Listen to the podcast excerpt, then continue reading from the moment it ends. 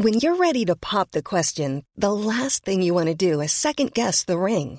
At Bluenile.com, you can design a one of a kind ring with the ease and convenience of shopping online. Choose your diamond and setting. When you find the one, you'll get it delivered right to your door. Go to Bluenile.com and use promo code LISTEN to get $50 off your purchase of $500 or more. That's code LISTEN at Bluenile.com for $50 off your purchase. Bluenile.com code LISTEN.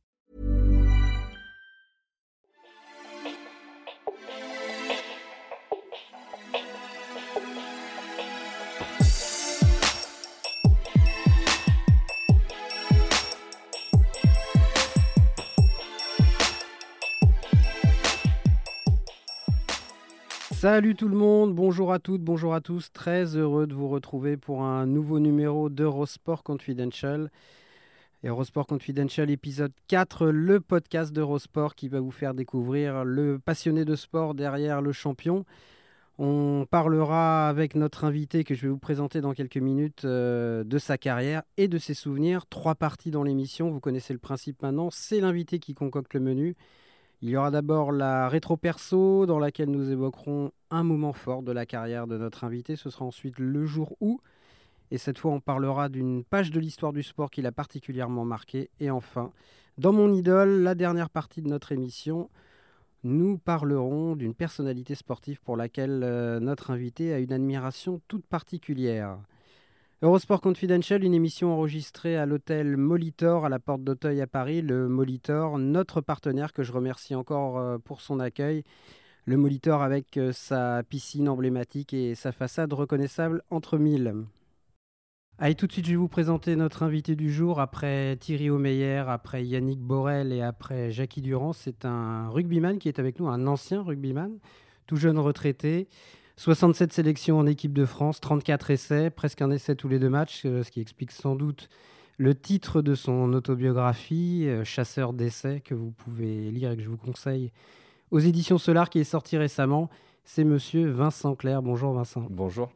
Ça va, tout va bien? Tout va bien, impeccable. la, vie de, de jeune retraité se passe bien? Très intense, plus intense que ce que je pensais, plus intense que la période rugby, donc euh, elle est bien remplie et c'est, je pense, ce qu'il me fallait pour bien enchaîner après, euh, après la carrière. Et le, le, terrain manque pas trop, non ça va? Pour l'instant non, il m'a manqué pour la première fois euh, sur le match au stadium le 30 décembre entre Toulouse et Toulon, où là... ça piquait un peu Ouais, ça, ça, me démangeait un petit peu, mais globalement non, parce que j'ai été, je suis allé au bout de l'aventure déjà je pense, et du coup ça c'était chouette. Euh, et, puis que voilà, je prends plaisir à regarder les, copains, que je fais du sport à côté, que ça reviendra pour les beaux jours aussi. On est en plein hiver, c'est pas là où ça manque le plus. C'est sûr. Allez, on va attaquer tout de suite avec la première partie d'Eurosport Confidential, la rétro perso. Alors on va se projeter euh, un peu plus de 10 ans en arrière, 12 ans en arrière quasiment, tournoi destination 2007, une année de Coupe du Monde, on va en parler. On est en Irlande, pas à Lonsdale Road, puisque le, vieux stade mythique de Dublin euh, venait de fermer ses portes. Et c'est à Croke Park qu'on va aller, Irlande-France, euh, dans le tournoi. Et un moment important de votre carrière, Vincent, et comme vous le dites dans votre livre, sans doute l'essai le plus important de, votre carrière. Alors on va revenir sur cet essai, mais d'abord, euh, redonnez-nous un peu le contexte. Où en est Vincent Clair à ce moment-là? Le contexte, c'est que j'ai loupé la Coupe du Monde 2003, alors que.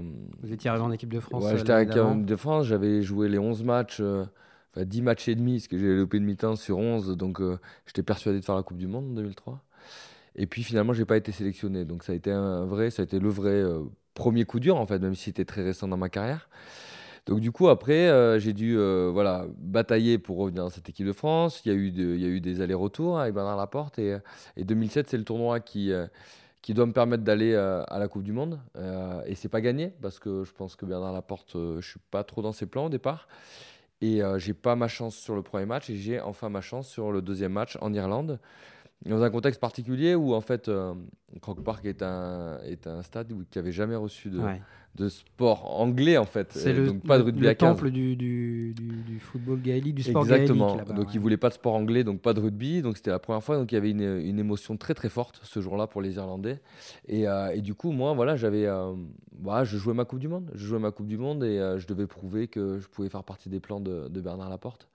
Et, et du coup, une émotion, c'est une des seules fois, je me souviens, où j'ai pleuré sur un hymne adverse. il y avait sur le chant a cappella des Irlandais.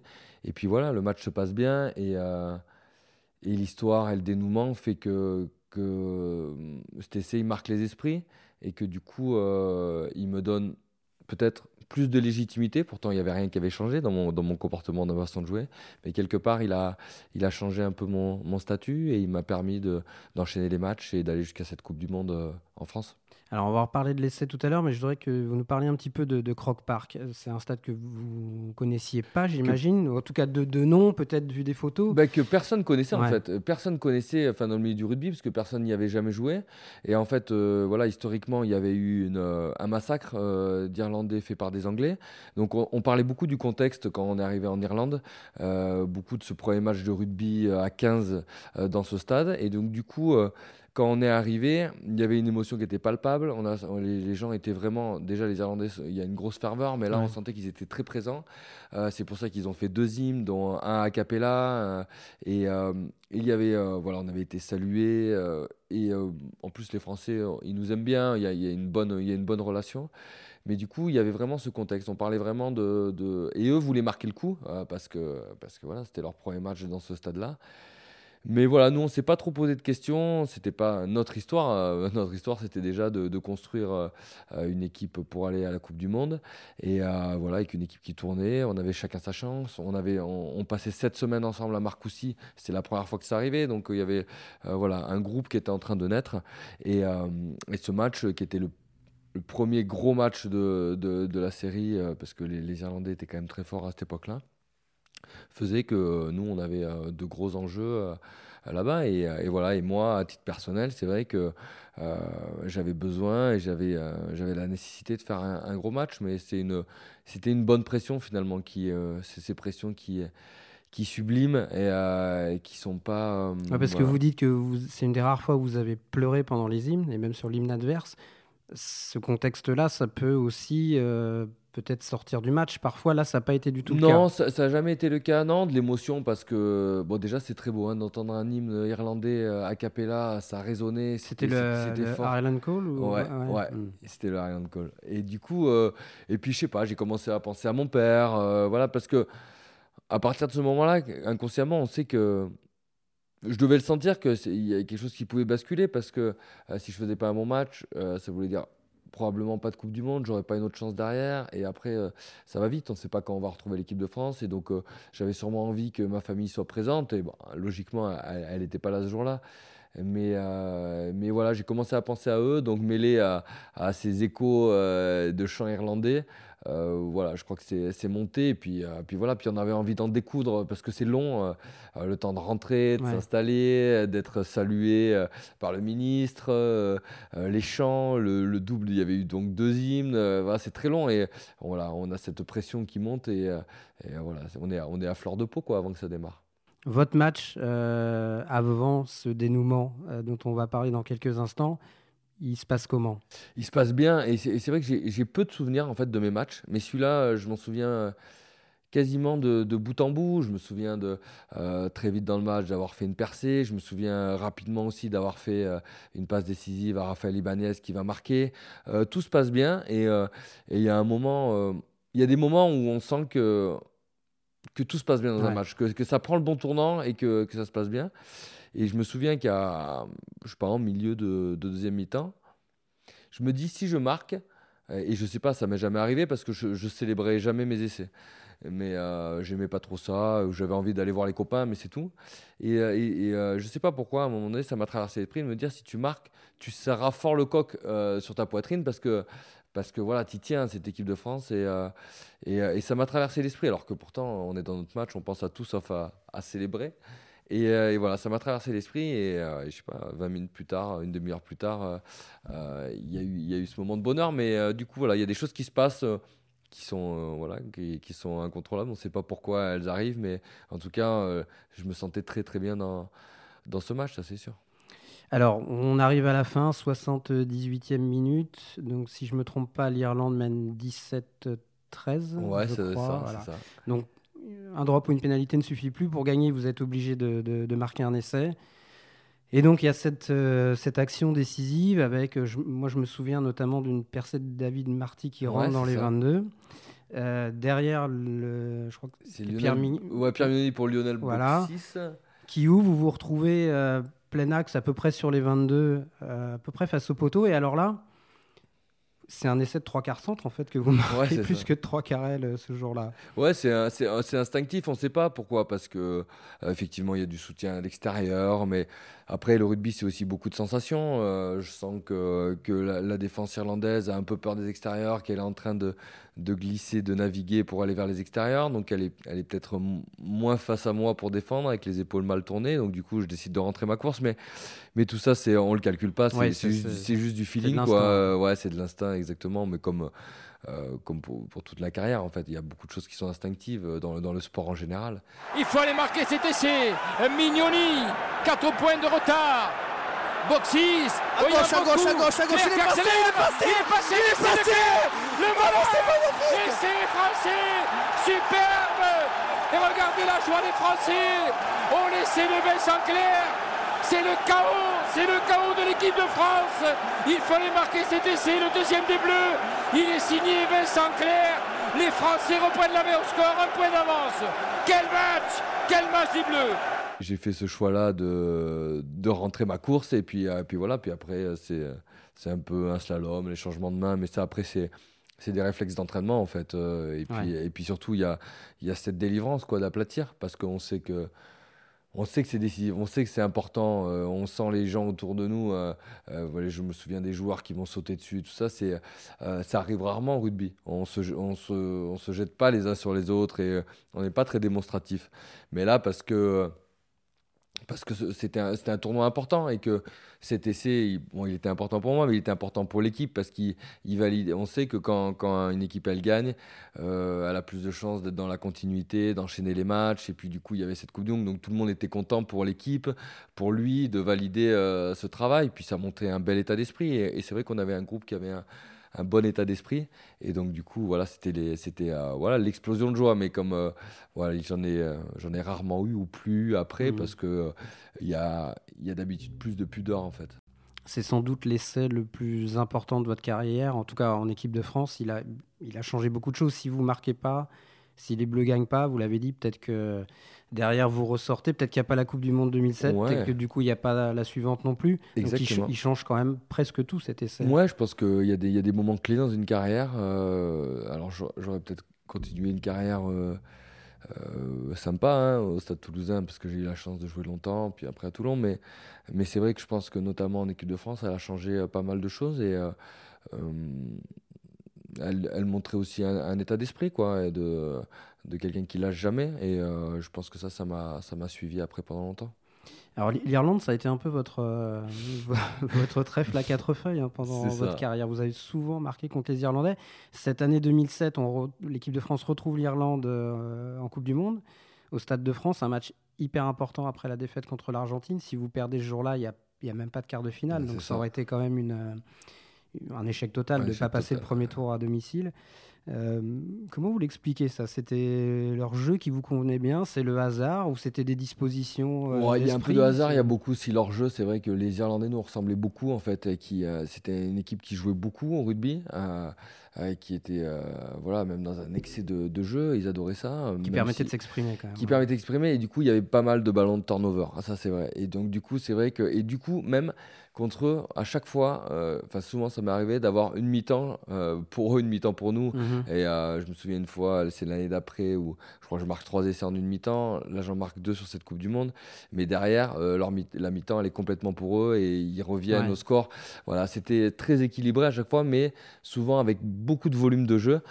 donc du coup, beaucoup de ballons pour les ailiers, beaucoup de ballons de contre. Et, du coup, c'est vrai que ça m'a souvent souri moi, de ces matchs-là où très ouverts, où j'ai pu j'ai pu marquer des essais. Cette Coupe du Monde 2007, puisqu'on va rester un petit peu dans la, dans la continuité de, de, ce match à Croc Park et ce qui s'est passé après, ça reste un bon souvenir quand même pour vous? Ouais, ça reste un bon souvenir. Pas mal de regrets sur cette demi-finale contre l'Angleterre. Euh, ça démarre très mal en fait, puisqu'on perd contre l'Argentine sur le premier match de Coupe du Monde.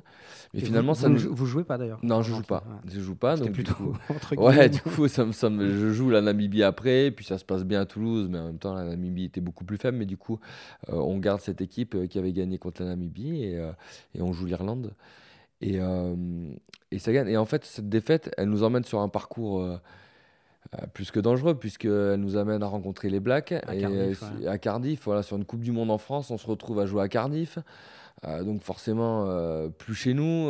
c'était, c'était presque surréaliste d'aller jouer un quart de finale au Pays de Galles alors qu'on avait une Coupe du Monde en France. Donc du coup, à un moment donné où on avait toute cette effervescence qui était plutôt sympa en France, on s'est retrouvé, c'était le calme plat au Pays de Galles et c'était très particulier. Mais du coup. Euh, Est-ce que ça vous a pas aidé finalement Si, ça, nous a aidé sûrement parce qu'on était. Euh, on s'est dit quand même euh, inconsciemment finir la Coupe du Monde en France au Pays de Galles. Enfin, il y avait un truc qui était.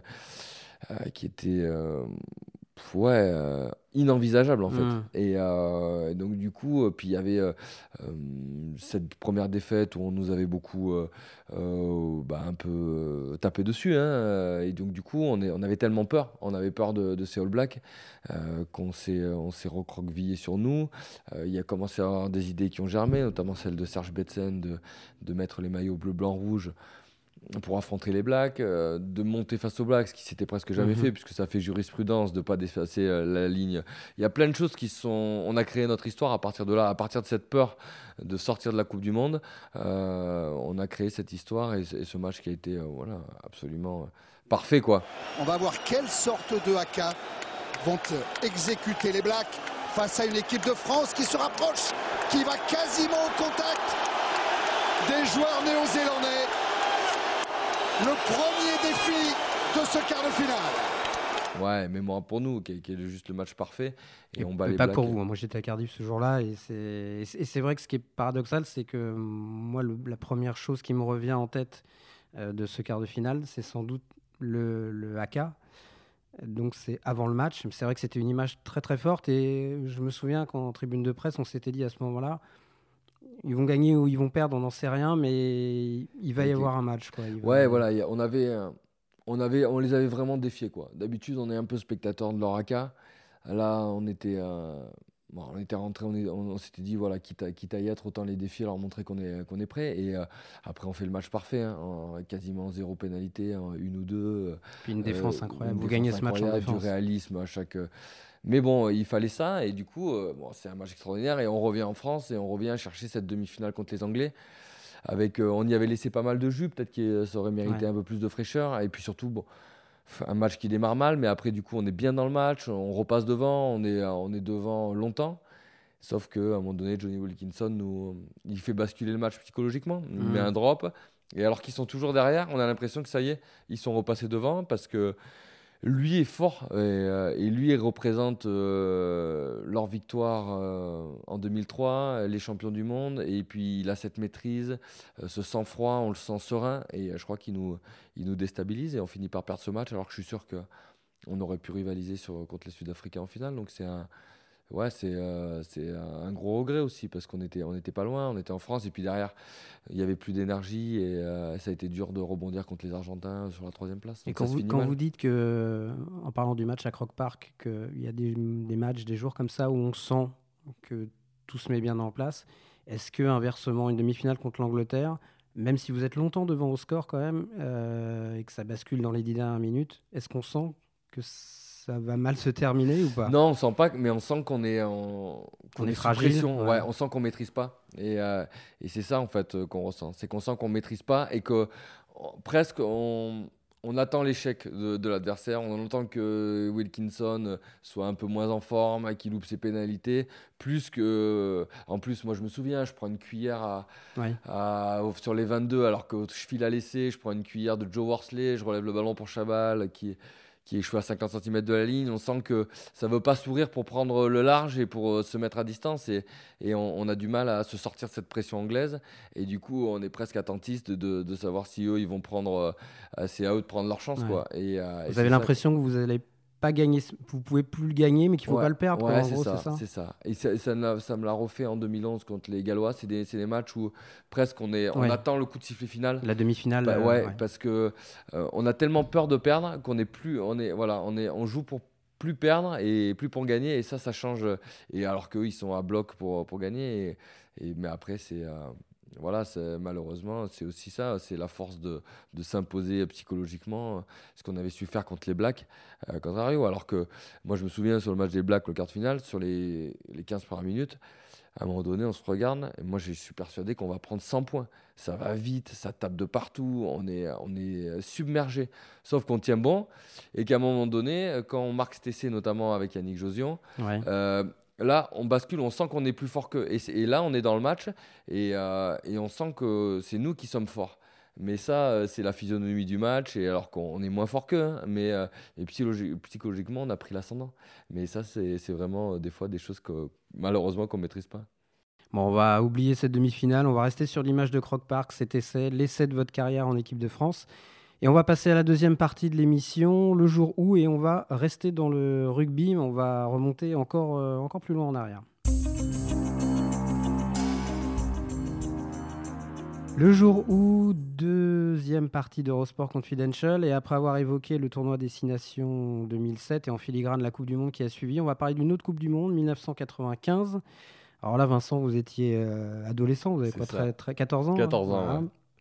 La fameuse Coupe du Monde en Afrique du Sud, l'Afrique du Sud qui revenait dans le concert des nations après euh, l'apartheid et après avoir raté donc les deux premières Coupes du Monde en 87 et 91. Alors pourquoi vous avez choisi ce, ce- ce souvenir-là? Parce que je crois que c'est mes premiers gros souvenirs de rugby en fait. Euh, c'est- je commençais un peu à m'intéresser au rugby à cette époque-là. Euh, C'était. euh, Vous jouez déjà ou... Ouais, je joue, je joue depuis que j'ai 8 ans, mais euh, je suis pas un grand passionné à l'époque. Euh, je joue euh, pour être avec les copains, pour m'amuser. Je commence à vraiment aimer ça, mais j'ai pas de projection de, de rugby professionnel ni rien. Mais, euh, mais je commence à aimer ça, je commence à aimer regarder ça avec mon père, euh, partager ces moments-là. Euh, En plus, en 92, j'ai la chance de croiser l'équipe d'Australie qui vient euh, de manière improbable au Fontanil-Cornillon à côté de Grenoble, euh, où j'ai l'occasion de, de les rencontrer. Donc, je commence à un peu avoir euh, des gens que, j'admire, euh, des, euh, voilà, des, joueurs qui me font un peu rêver.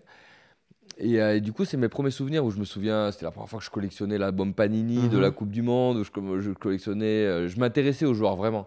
Et c'est cette première période-là. Et euh, en plus, l'équipe de France, pareil, je les avais vus jouer à Grenoble un peu, peu de temps avant. Donc, je commençais à m'identifier aux rugbyman que je voyais. Et, et cette Coupe du Monde, il y a John Alomou, hein, voilà, qui, euh, qui aussi émerge et qui est vraiment un, un phénomène.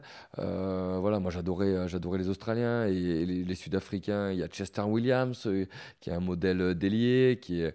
Je comprenais pas encore toutes les, les subtilités politiques à Mhm. l'époque de ce que représentait cette Coupe du Monde. Mais euh, on sentait que cette Coupe du Monde, elle C'est un était- souvenir sportif. c'est c'est vraiment un souvenir sportif pour moi. C'est après que j'ai compris, euh, j'ai plus compris euh, tout le contexte qu'il y avait autour, mais euh, ce match euh, épique entre l'équipe de France et l'Afrique du Sud en demi-finale, Ouais. où on, on voit des, des gens avec des immenses râteaux pousser l'eau euh, du terrain pour, euh, pour que le match puisse se jouer. Euh, je veux dire, la finale entre la Nouvelle-Zélande et l'Angleterre. Donc c'est vrai que pour moi, il y a énormément d'événements marquants sur cette Coupe du Monde. Et du coup, euh, voilà, c'est c'est vraiment peut-être la Coupe du Monde qui m'a le, qui m'a le plus marqué, où j'ai le plus d'images, de souvenirs. Les essais de John Alomou euh, contre l'Écosse, contre L'Angleterre, ouais. euh, James Small qui, le, qui arrive à le museler en finale. euh, voilà, c'était extraordinaire. Puis cette équipe de France qui, qui fait un super parcours et qui mérite, pour le coup, enfin, Abdelatif Benazi qui échoue à 50 cm de la ligne Ouais. parce qu'il tombe, euh, il s'embourbe dans l'eau. Enfin, voilà, il y avait, euh, il y avait une dimension euh, presque cinématographique à, ce- à cette Coupe du Monde avec des événements de partout. Et c'est pour ça que c'est un, un souvenir qui est, qui est très fort. Et, euh, et on voyait pas comment les All Blacks pouvaient perdre. Et, euh, malgré tout, euh, voilà, les, les Sudaf dominent par, l'envie, par le courage. Et, puis, voilà, puis après de voir, de voir Pinard soulever la coupe, c'était, beau. Quoi. On se dit que soulever une coupe du monde chez soi, voilà, il y, a- quelque chose aussi qui fait rêver. Alors, pour parler de l'équipe de France, moi j'ai parlé de cette Coupe du Monde avec pas mal d'anciens joueurs. Je me souviens notamment Thierry Lacroix. Il y, a- il y a beaucoup, beaucoup de regrets hein, du côté de l'équipe de France. Ils étaient persuadés d'avoir une équipe capable d'être championne du monde. Et puis c'est vrai que cette demi-finale jouée dans des conditions apocalyptiques, catastrophiques, un temps épouvantable, un terrain épouvantable. Euh, quelques décisions d'arbitrage qui sont restées en travers de la gorge. Ou vous avez souvenir, vous, précis, de ce match euh, J'ai souvenir ouais, d'action. Hein. je, me, souviens de beaucoup d'énervement sur le terrain, euh, voilà, des joueurs qui, qui râlaient, mais c'était. Je me souviens de ces mêlées à répétition près de la ligne des Sudaf. voilà, mais je me souviens de toute cette équipe de France qui s'était rasé la tête aussi. Qui pour se, je sais, je sais même pas pourquoi il faudrait que je leur demande un jour ce qu'il a. Si voilà, ils ont, ils ont dû faire un pari à un moment donné ou vouloir se donner une identité. Mais, mais ouais, je me souviens bien, je me souviens bien de cette équipe de France et, de ce match. Ouais, et, euh, on sent que, que ça doit basculer pour, pour la France, qu'elle domine, mais qu'elle n'y arrive jamais. Qu'il y a toujours. Et puis c'est vrai que l'arbitre, euh, il est catastrophique euh, des fois. Il donne des mêlées au Sudaf, il récompense pas l'équipe de France. on rentre dans l'embut plusieurs fois. ouais, c'est dur parce que c'est c'est frustrant parce qu'effectivement, l'équipe de France, on sent qu'elle est, qu'elle est meilleure. Ça, c'est pas, pas un match comme vous les auriez aimé, ça comme, euh, comme bah, J'ai eu la, malchance d'en vivre un après, quelques années plus tard, en 2011, où, où sûrement qu'on méritait et qu'il euh, il y a plein de. un contexte, en fait. En la, fait, la finale, de la finale, la finale de 2011, ouais, exactement. Je crois que le contexte euh, était trop présent pour, et qu'il aurait fallu être beaucoup plus fort, en fait, et pour nous comme pour eux pour passer cette étape. Euh, eux, c'était la demi-finale, nous, c'était la finale, mais il y avait un contexte oppressant et qui, euh, ouais, aussi inconsciemment, devait euh, influencer l'arbitre, je pense de manière inconsciente, hein, mais, mais c'était difficile de les, de les, voir perdre, comme nous, de voir perdre les Néo-Zélandais en finale. Est-ce qu'il ne fallait pas, d'une certaine manière, que, que l'Afrique du Sud gagne cette Coupe du Monde à domicile? C'était il y a plus de 20 ans. C'est vrai qu'il y a la très belle image de François Pinard avec Mandela, ce sont des images très fortes, mais au-delà de l'image d'Épinal de cette Coupe du Monde que Clint Eastwood a raconté après euh, dans le film Invictus, on a appris aussi après certaines choses. Euh, est-ce qu'il n'y a pas un voile quand même un petit peu sur cette victoire sud-africaine Si, il y, a un voile. C'est pour ça qu'on en a fait un film et qu'on a entendu euh, des histoires d'intoxication alimentaire. On a, des blagues, voilà, on a parlé de, plein de choses assez négatives autour. Et puis il y, y, a des éléments concret, malheureusement, même si c'est, on peut pas. Bien sûr. Certains, mais il y a beaucoup de joueurs qui sont tombés gravement malades. Bien sûr, on a, la maladie de, on a parlé de dopage et tout ça, mais c'est vrai que malgré tout, euh, on saura, on saura vraiment jamais, je pense.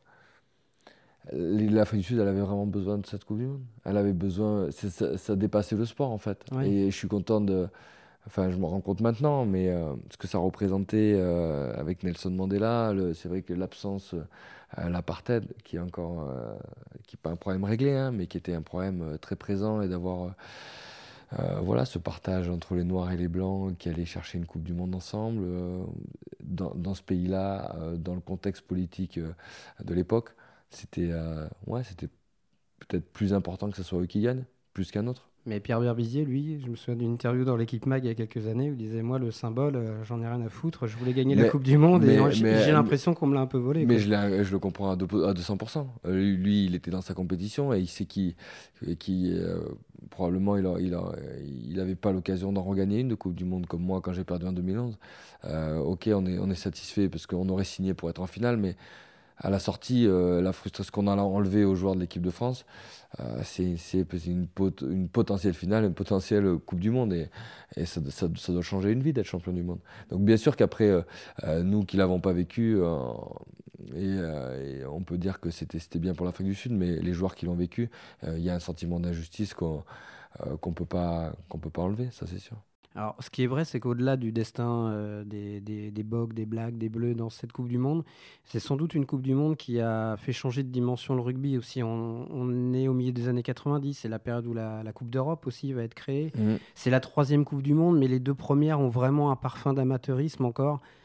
Là, avec un personnage aussi comme Jonah Lomu qui, qui va changer l'impact du rugby auprès du grand public.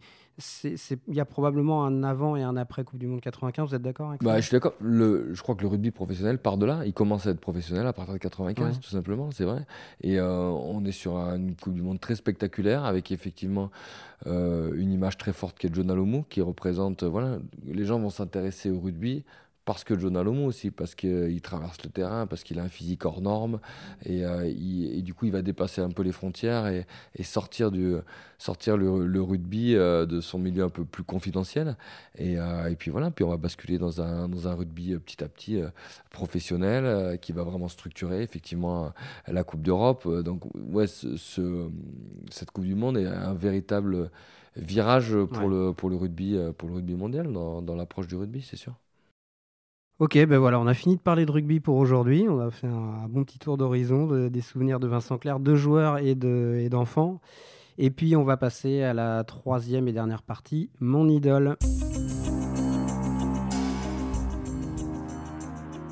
Mon idole, troisième et dernière partie d'Eurosport Confidential. Allez, on laisse le ballon ovale. On va parler d'une toute petite balle cette fois, jaune et d'un sportif dont je vais finir par croire qu'il est vraiment très populaire, puisque c'est la deuxième fois déjà qu'il est choisi euh, dans cette émission. Et comme Thierry Omeyer il y a quelques temps, Vincent Clair a choisi de parler de Roger Federer. Roger Federer, voilà, tennisman. Le tennis, d'abord, c'est une, euh, c'est un sport que vous aimez beaucoup, au-delà de Federer, ou pas? C'est un sport que j'aime euh, et, sûrement je vais, que je vais m'y remettre. J'en ai fait longtemps, enfin j'en ai fait longtemps. J'en faisais pour m'amuser quand j'étais plus jeune. j'ai toujours continué un petit peu, mais c'est ouais, c'est un sport qui me, qui me plaît, qui est loin du rugby, donc du coup, qui me plaît moins traumatique. un sport individuel déjà, moins traumatique. C'est pour ça que, que j'aime ça, parce que c'est loin de nous. C'est vrai qu'on a cette chance-là, nous, de, de, vivre en collectif tout le temps, euh, de pouvoir s'appuyer sur les autres quand ça va un peu moins bien.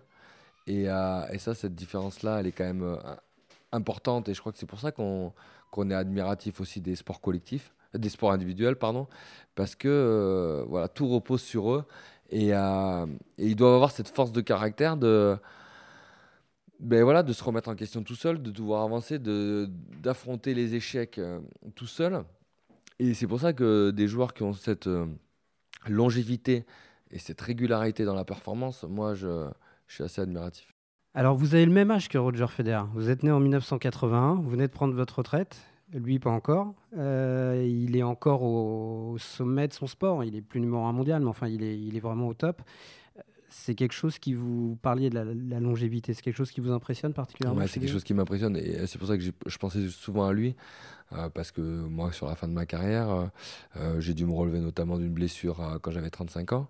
je sais combien c'est dur, je vois combien c'est d'efforts de rester à ce niveau-là. Puis plus on vieillit, plus c'est des efforts, plus c'est de l'investissement. Euh, et, c'est pour ça que de le voir encore à ce niveau-là, euh, on, sent qu'il maîtrise. Il maîtrise son corps, il maîtrise euh, sa façon d'aborder les matchs, même de choisir ses compétitions. Il se connaît par cœur. Et c'est pour ça qu'il arrive à, être encore aussi performant à cet âge-là. C'est extraordinaire parce que dans le milieu du tennis, il y a quand même du monde qui pousse derrière et qui essaye de, de chahuter les anciens. Mais d'avoir ce niveau de performance à son âge, euh, voilà, je pense que c'est énormément de sacrifices, d'autant plus que c'est beaucoup de mobilité. Ils sont, ils sont constamment dans, en déplacement à droite à gauche. Euh, c'est pas évident au niveau familial. Euh, voilà, ça même si on voit le côté beau de gagner et qui gagne de l'argent, des choses comme ça, mais mais tous les sacrifices que c'est à côté pour lui, voilà, moi je, suis très admiratif de d'arriver à durer et, et surtout parce qu'il a la motivation, parce qu'on euh, et le plaisir. Et le plaisir, voilà, on sent que c'est parce qu'il le fait pour ça, parce qu'il adore ça, parce qu'il prend encore du plaisir à, souffrir, à s'entraîner, à aller chercher des, des gros matchs. Et, euh, et moi, c'est ça, c'est d'avoir toujours. Euh, on, en parlait l'autre jour, j'ai entendu Arsène Wenger parler de d'endurance de motivation, que c'était le plus important. Et, mais je crois que c'est ça. Quelqu'un qui est motivé sur. c'est facile d'être motivé sur une petite période, mais d'être motivé sur 20 ans de carrière, euh, je trouve que euh, c'est très fort. Vous avez connu, vous, des moments de lassitude comme ça dans votre carrière où le plaisir est jamais, euh, jamais parti? Ouais, j'ai connu des moments de lassitude. Alors le plaisir a toujours été là parce que c'était le rugby me plaisait, mais c'est vrai que de temps en temps. Tout ce qui était à côté. ouais, de, de, de, s'entraîner dur, des fois dans des conditions difficiles. des fois c'est c'est difficile. Et souvent, c'est les blessures qui m'ont permis de, de, retrouver de la fraîcheur, en fait, paradoxalement. C'est d'être éloigné du collectif, d'être éloigné de, euh, bah, de cette souffrance qu'on prend plaisir, finalement. Euh, y a, ça crée, euh, ça crée de l'endorphine, du plaisir, et de sentir au meilleur de son potentiel, d'aller chercher le meilleur de son potentiel. Ouais, des fois, c'est dur. Donc, c'est pour ça que quand on est tout seul, quand on n'a personne sur qui s'appuyer, même s'il il a créé un staff évidemment et qu'il a des partenaires d'entraînement, mais, mais globalement, il doit, c'est lui tout seul. Et je trouve que c'est ça qui est, qui, est, qui est plus impressionnant que dans un sport collectif. Euh, Federer, c'est un joueur que vous aimez depuis, euh, depuis ses débuts, depuis vous le suivez depuis. Euh, ouais, depuis ses débuts, parce que euh, y a voilà, c'est vrai qu'il avait le même âge que moi, donc c'était c'était assez marrant. Puis il y a cette cette beauté à le voir jouer en fait. Il est il est, euh, il est classe, il est facile. Euh, alors, il est facile. On a l'impression qu'il est facile. Oui, il, dégage une impression de facilité. Et ça, ça euh, j'aime ça. C'est le vrai plaisir de, de, le voir jouer. Je crois qu'il m'a, il m'a vraiment fait. J'aimais, j'aimais, le tennis. J'ai toujours aimé la génération d'avant. J'aimais courir, battre after. j'aimais, voilà, j'aimais les Français. J'aimais la Coupe Davis. Mais, mais lui, vraiment, j'ai aimé j'ai aimé son style, ouais. Son style de jeu, cette fluidité. On a envie d'être, euh, on a envie de s'approprier ça dans son sport, en fait, de, de, se sentir aussi fluide que lui, de maîtriser euh, euh, la technique comme il le fait et, d'être, voilà, de dégager autant d'efficacité et de performance et pourtant de, euh, de la simplicité, de la facilité. Si on devait faire une comparaison rugbystique, il serait plus 3 euh, carrels ou, demi d'ouverture ah, que talonneur. ouais, il serait demi d'ouverture. Un très beau demi d'ouverture, je pense. Dan Carter du, tennis. Voilà, Fred Michalak. Fred Michalak, ok, Fred Michalak. Les grands souvenirs de, de Federer pour vous, les, les matchs qui vous ont marqué, si vous deviez en citer 2-3 comme ça. Si je devais citer Wimbledon, sous, euh, ouais, les matchs de, Wimbledon, les finales de Wimbledon, où on, on sentait. Euh, ouais, il y en a tellement, ou que ce soit les finales à Roland Garros. Moi, j'ai eu la chance de, de, voir une finale euh, à Roland Garros. Peut-être que c'est celle-là qui m'a le, qui m'a le, le, plus marqué. celle qu'il avait gagnée Ouais, qu'il avait gagné. Contre Soderling. ouais. La seule qu'il avait gagnée, hein, c'était la bonne. Hein. Au micro, Roger Federer. Bonjour.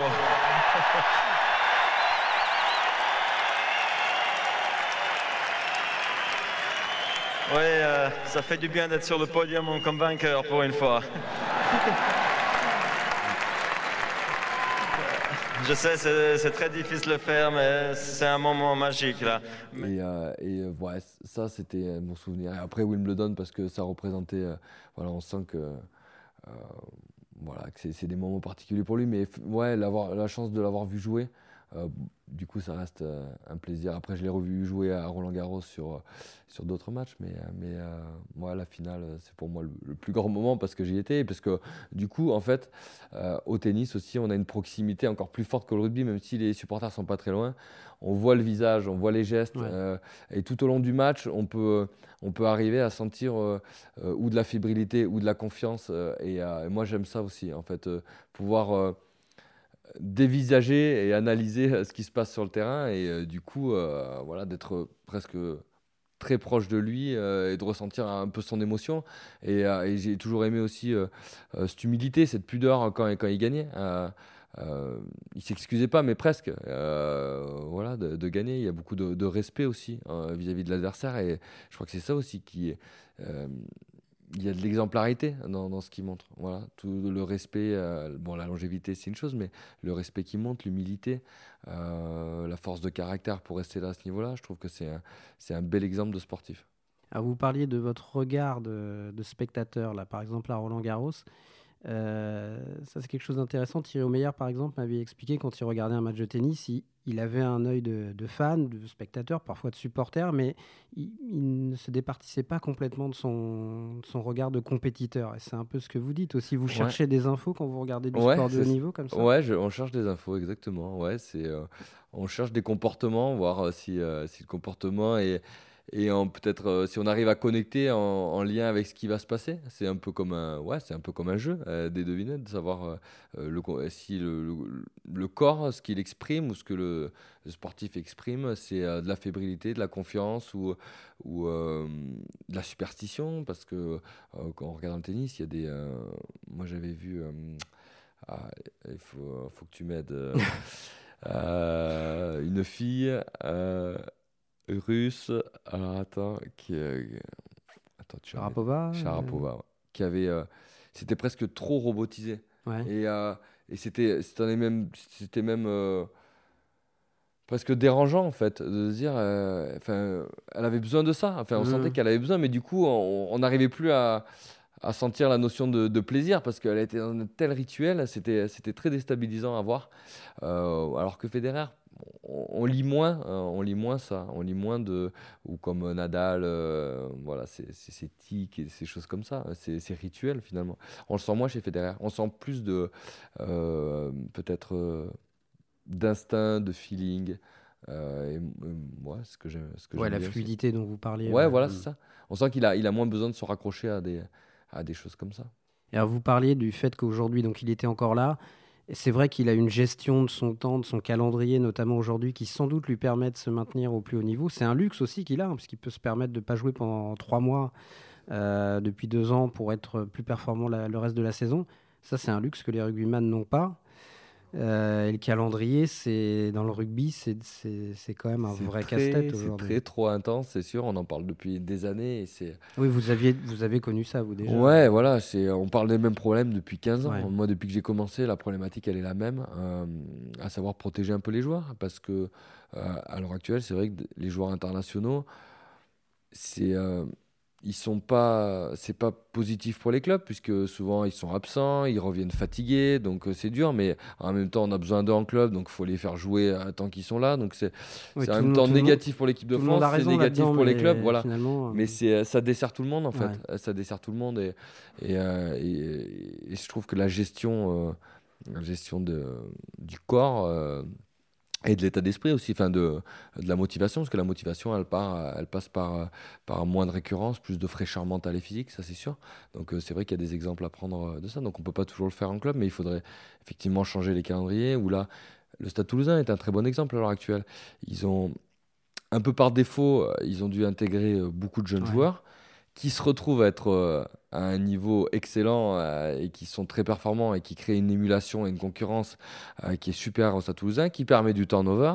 Et du coup, on voit une équipe qui tourne parce qu'il y a beaucoup de fraîcheur. On peut aussi économiser les joueurs qui sont un peu plus âgés pour qu'ils apportent euh, toute leur expérience, mais aussi leur fraîcheur physique. Mais ils pourraient moins enchaîner que s'ils avaient 20 ans. Et puis à terme, ça bénéficiera peut-être à l'équipe de France. Et après, j'espère, ouais. j'espère. Mais en tout cas, c'est c'est important. Mais après, c'est prendre des risques aussi, enfin, de, de choisir ces tournois. Ça veut dire ce qu'on par cœur.